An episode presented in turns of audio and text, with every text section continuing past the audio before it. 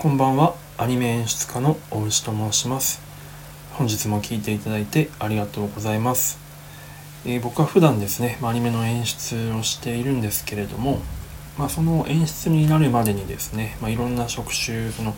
アニメ業界の制作工程で結構いろんな職種に分かれてるんですけど、まあ、その中で結構いろんなセクションの仕事に携わってきたというところで、まあ、他の人は大体結構1つの職種とか2つぐらいの職種で、まあ、結構専門的にスキルを磨いたりするんですけど、ま、僕みたいなやつは結構珍しくてですね、なので逆に言うとそういう広くこう浅くいろんなものをかいつまんできた人間ならではの視点っていうものが多分あると思っていてでそれが結構そのアニメ業界のこととか、まあ、制作現場のこととかっていうのを、えーとまあ、全体像として、まあ、業界外の方とか、まあ、これからアニメ業界を目指すっていう方々に向けて、まあ、話す分にはちょっと役立ってるんじゃないかなと思ってまあ、スタンド FM さんの場をお借りしていつも発信させていただいています。で本日はですね、えーと、2020年の5月、えーと、6日ですね、えー、ゴールデンウィークの最終日に収録しています、え、皆さんゴールデンウィークはゴールデンウィークはいかがお過ごしだったでしょうか、ま、終わってみるとやっぱり早いなと思いつつ明日からまた日常が始まるというところで、ちょっとピリッとしなきゃなと思っているところです。でえっとですね今日は一日ずっと実はあのノートっていうあのブログみたいなサービスがあるんですけどそれをずっと一日書いてまして、まあ、午前中はレイアウトチェックしてたんですけどでそのノートの内容が結構自分的には、まあ、久しぶりに書いたんですけどかなり本気で書いてましてでそのテンションのままちょっと同じ内容の方をこのスタンド FM でも喋らせていただこうかなと思っております。えー、その内容っていうのはですね、えっ、ー、と、まあ、今、アニメ業界が結構いろいろそのコロ新型コロナの影響で活動が止まってるっていう話は、まあ、スタンド FM でも過去2回放送させていただいてて、まあ、引き続きしあの緊急事態宣言も伸びて、まあ、その活動がどこまで延期される活動止まってるのはどこまで延期されるのかっていうのがちょっとまだ不透明な状況が続いてますと。でその影響で、まあ、アニメの新作が4月新版とか、まあ、もしかしたら7月新版とか、えー、その次の、えーと、10月新版ですかねとかも影響してくるんじゃないかというふうに、えー、言われている状況があります。でこれが結構、まあ、まだ完全に表面化してはいないんですけど、まあ、ちょくちょく僕はちょっと言わせていただいてるんですがかなり本当にまずい状況だと思っていて何かしら手を打たなきゃいけないというふうに最近ずっと考えていたところです。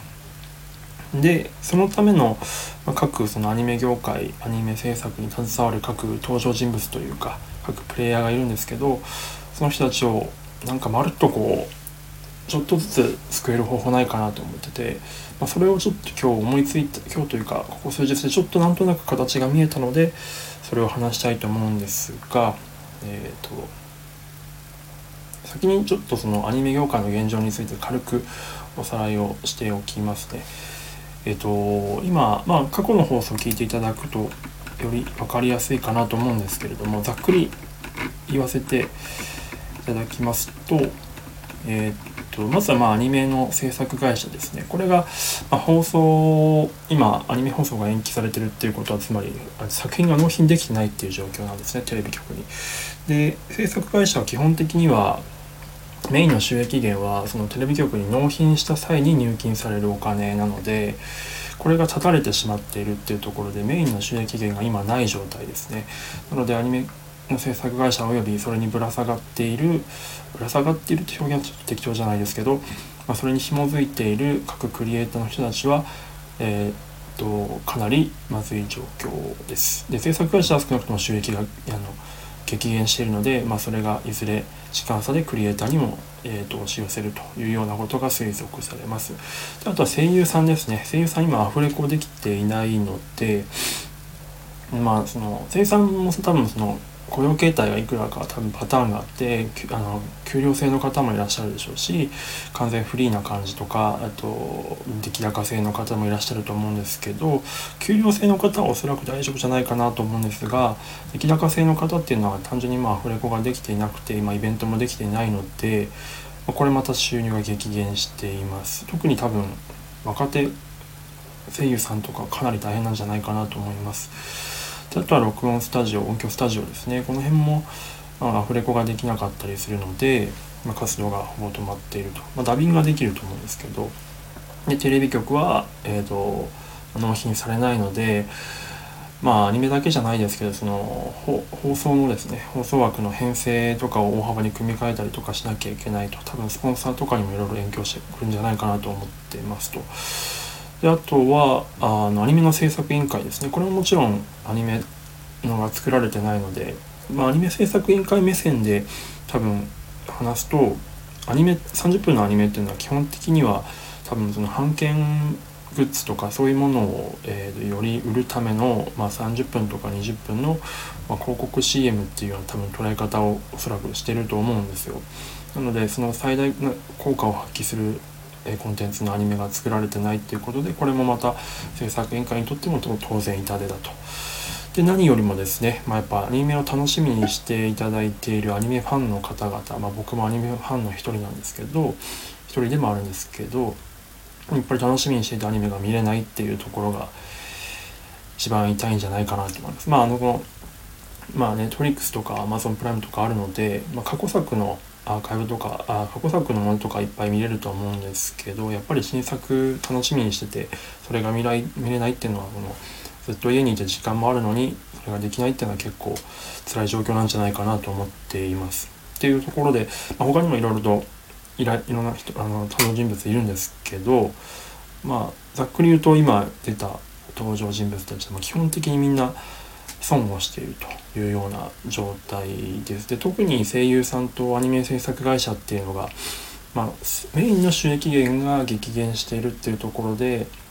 この辺を早く何とかしないといけないなと個人的には、え、感じています。で、まあ、この辺をどうしていくかっていうとの話をこれからまあしていくんですけどちょっと一回話を若干変えまして、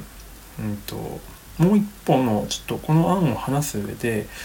この案を思いついたきっかけになった、まあ、YouTube の動画がありましてその話をちょっとしたいと思います。さっきのあのアニメの現状の話はちょっと片隅に置いといてください。えっ、とと僕が見た YouTube の動画は「あの鬼滅の刃」っていうアニメというか作品がありまして、まあ、去年かなり、まあ、今もずっとそのブームは続いてますけどプチ社会現象、社会現象と言ってもいいんですかね。になった大人気作品なんですがそれの、えーと、今やってる「週刊少年ジャンプ」で連載している最新エピソードとかの,、えーとその切り抜きを YouTube にアップしてる人がいてでそれがさらになんか自分の認識が間違ってなければですけどその原作僕が見たジャンプの段階だと色とかは特に塗られてなかったんですけどそれをカラーに塗り直した状態。ででなんかいい感じのどこから持ってきた音源かわからないですけど音をつけてであの結婚式のあの紹介ムービーみたいにこうじわーっとこうカメラが動いてでちょっと次の絵に OL していくみたいなをずっと流しているような動画だったんですね。で最初すごい絵が綺麗だったんで公式かなと思ったんですけどよくよく見ると、まあ、完全に違法アップロード動画だったんですよ。あこれまずいなと思いつつちょっとあのコメント欄の方を読んでみあ見たんですよ。でそれを見たらなんかそのコメント欄のやり取りがいろいろあって、まあ、これこのこの動画何回消しても消えても上がってくるなみたいなでまたでもすぐ通報しますねっていうやり取りがありでさらにそれに対していやいやとちょっと待てといやアップロード主はこの作品「鬼滅の刃」っていう作品をすごいたくさんのいろんな人にこの素晴らしさを知ってもらいたいからやってるんだっていうところで責められないだろうみたいな意見があったんですね。でなるほどなるほどと思っててまあ、この意見についてはまあ完全に間違ってると個人的にはまあ思ってるんですけど、まあ、それは置いておいたとしてそういうような需要があるというふうなことがすごい大事だなと思ってるんですね。でちなみにこの再生回数はその何回も消されたと言いつつ何回目に上げられた動画かわからないんですけど100万回ぐらい再生されてました。本当最新話数だったんで多分その1週間とか経ってないんで本当にすごい再生回数の回り方だなと思ってるんでで消された動画とかこれからまた再アップされる動画とかも、まあ、計算に入れると多分相当な再生回数を持ってるんだと思います。まあもちろん「鬼滅の刃」っていうすごい、まあ、社会現象を巻き起こした作品のパワーがあるからこそっていうのもあるとは思うんですけど単純にその、えーと、漫画大好きな漫画に対して、え、曲がいい感じに乗ってで結婚式のムービー風に動いているだけの動画だけの動画っていうのもあれですけど他はほぼ全てまああとちょっと色いい感じに色が塗られてクオリティがなんとなく上がってるように見える動画が動画コンテンツとして動画コンテンツとしての需要がすごいあるっていうことに、まあ、僕としてはすごい注目したわけですよね。何回消してもアップしたいと。で、まあ、いろんな人に知ってもらいたいという需要があるんだと。いうふうなことを考えた時になるほどなるほどと思ったんですね。で、まあ、もちろんこれってダメなことなんでダメなんですけどで今度はこのなんでダメかっていうところをまあちょっと分解していきたいと思うんですね。違法ラップ、え、漫画の原作の違法アップロード動画がダメな理由っていうのは、まあ、もちろん違法だからダメなんですけどそれはちょっと置いといたとして他に、まあ、一番結構、まあ、お金的なお金の流れ的なところだけにちょっと,、えーと、お話を集中させてもらって時にダメな理由っていうのがあってまあ言われてみれば当たり前なんですけどそのいわゆる新作の原作が先にそのコミック単行本が発売される前にそういう面に触れてしまうと当然それだけ見て満足してえー、と原作の方は、えー、と原作コミック、えー、単行本の方は買わないっていう風な選択肢を取るユーザーがまあ結構いるというふうに推測されるので新作単行本の売り上げが減ると。っていうことはつまりまあ出版社とか原作者さんにとっては損なのでそういった意味で出版社とか原作者はそういうアップロード動画をまあ許す立場許すことができない立場にあるというような感じなんですね。なので逆に言うと、まあ、違法かどうかは置いといてえーと、その過程というか、えーと、原作を YouTube にアップすることで原作者と、え出版社が損を被るっていう構図を仮にこう逆転することができたらそこは解消されるんじゃないかっていうふうに考えたんですね。つまり、えーとその原作漫画をまあ、堂々と公式がアップロードすることで、えーと、出版社も原作者も得をするという仕組みを作れればいいと思うというふうに考えました。でここで、えーと、さっきのちょっとアニメの話とかに戻ってくるんですけどでこのこのこの動画アップロード原作の動画アップロードをアニメの、えーと、アニメサイドですよねねをちょっと絡めてこれをアニメサイドの人たちを救う手に使えないかなと思ったんですね。っていうのはですねえっとえー、っとアニメのプロの人たちがもちろんいてその人たちはものすごいスキルが高いわけなんですけどその人たちのスキルを、えっとでまあ、もちろんこれからこれからというか、えっとまあ、4月とか4月とか放送される予定だったアニメって、まあ、オリジナルも多少あると思うんですけど基本的には原作付きのものが多いと思うんですよ。で原作付きっていうことは当然ながらもちろんいきなり新作部分その原作に書かれてない部分をアニメが先に作ることってまあありえないのですでに発売されている原作部分とか、まあ、単行本が出ているものが部分を映像化するのでこのえっ、ー、と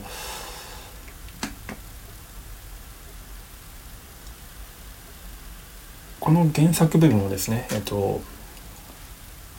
のとアップロ動画をあこの原作部分のものをさっきのその「鬼滅の刃」じゃないですけど、えっと、声優さんの声を入れた状態ででかつちゃんとプロの仕事として音響を入れてでかつプロの人が編集をしてでかつプロのアニメクリエイターがあの彩色、まあ、特攻作業とかをした状態でプロの仕事として公式としてそのムービーを作ると。で今さっき言ったような「鬼滅の刃」のようなクオリティははるかにぶっちぎったようなものですねを作ると。で正式にこれは出版社から、えーと、アニメ制作会社に発注してアニメ制作者がそれを、まあ、声優さんとか音響スタジオに発注してそれをパッケージとして作るとでそれを、えーと、出版社に納品するっていうような形ですね。でこれができればうんとそのアニメ制作会社の方はちょっとだけ食いつなぐことができると。でもちろん声優さんも仕事が発生するので、えーと、食いつなぐことができると。音響スタジオもそうですね。で、まあ、ちょっとここで気になるのがその声優さんの音素材のクオリティなんですけども、まあ、もちろんやっぱりいくらいい状況とはいい状況で撮ったとしてもあのアニメのそのキャラクターが動いてるキャラクターが動いてる状態の、えーと、ところに声を入れる素材としてはやっぱり例えば自宅収録とかでやった場合ってその音の反響とかでやっぱりクオリティとしてはなかなか厳しいものがあるんですけどそういった静止画の場合口パクとかが一切ないからしかもお客さんの目線もそんなに上がってる状態じゃないクオリティのものに対してはそのラジオのぐらいのえーと、あの綺麗さがあれば十分僕はま耐えられるんじゃないかなと思ってるんですね。でラジオは今結構どこのパーソナリティも自宅で収録してて、まあ、僕の聞く限りの耳僕の耳で聞く限りでは結構綺麗な音で収録できてるわけです。なのでそのぐらいのクオリティであれば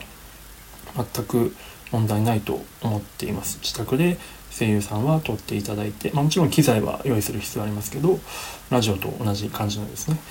でその素材を音響スタジオさんの方で拾ってまあ丁寧にノイズとか取ったりとかしつつでアニメ制作会社に戻してでそのアニメ原作これから、えーと、放送される、えーと、アニメ原作のムービーを作ると。でそれを今ずっと放送延期になってしまっているアニメの CM 動画としてまあ、バツナギ的な感じになっちゃうんですけどその実際アニメが作られるまでの。CM 動画として YouTube に出版社というかその制作委員会から公式でアップロードすると。でまあ確かに絵は動いてないですけど、まあ、声優さんの声が入ってるし、まあ、実際原作の公式の絵なんで、まあ、結構多分ファンは見応えがあるんじゃないかなと思うんですよね。その鬼滅の刃のその違法アップロード動画の件を見ると、もちろんユーザーの母数が「鬼滅の刃」とはきっと圧倒的に違うから再生回数はそこまで回らないかもしれないですけどここでちょっとまあ僕の考えた手がもう一個あってうんとまあその制作があのその CM 動画ですね。そのえーと、漫画アップロードした制作、ね、動画の、えーと、お尻に、えーと、クラウドファンディングの、えー、とムービーをあリンクをつけると。でこのクラウドファンディングは何かっていうと、えー、アニメ制作会社がその資金入金がされてないので作品を納品できてないから。でその納品できてないアニメ制作会社をちゃんとアニメ完成させるためにやっぱり数ヶ月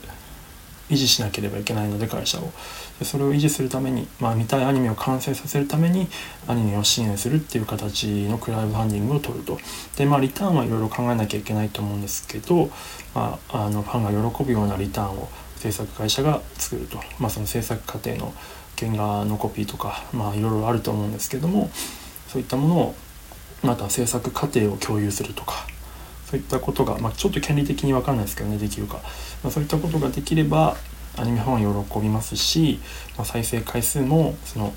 再生することによって、えー、と再生回数を回すことによってアニメ制作会社とか声優さんのためによりなるのであれば多分どんどんどんどん回してくれると思うんですよね。だからすごいいいんじゃないかなと思ってて。でさらにもう一個言うとその出版会社とかがそれでもうーんっていうのであればもう一個広告をつける案を考えました。あの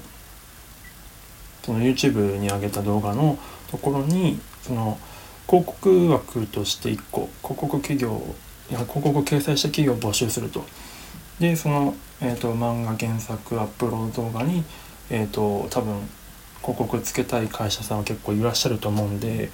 でその辺を募集してそれもさらにつければ出版社にはその広告企業あ広告掲載を希望する会社さんからの、え、広告手数料みたいなものもあ広告費か。広告費のえっ、とえっ、と買ったお金ですねを入ると。いうことなので出版社には YouTube からのお金も入りますし YouTube の再生回数からの広告収入ですねも入りますし、えーと、広告企業からのお金も入ると。で、え、ー、とアニメ制作会社とか声優さんはその出版社から発注されたお金に加えてクラウドファンディングからのリターンリターンというかクラウドファンディングからの支援金をいただけると。でファンはあのアニメを正式なアニメが発表されるまでに、まあ、ちょっとバツナギ的にそういう、ね、普段は見れないコロナの前では普段見れなかったようなそういうコンテンツが漫画の声に対して声が入ったような、えーと、コンテンツが見れるっていう上にクラウドファンディングでリターンで特別なリターンをもらえると。で多分あとはめちゃくちゃ声優さんとかアニメ制作会社さんから感謝されることにもなると思います。っていうようなことがあるので基本的にどこも損はしないはずなんですよね。その得の度合いはあると思うんですけど今と今出だした登場人物はどこもかしこもウィンウィンなはずなんですよ。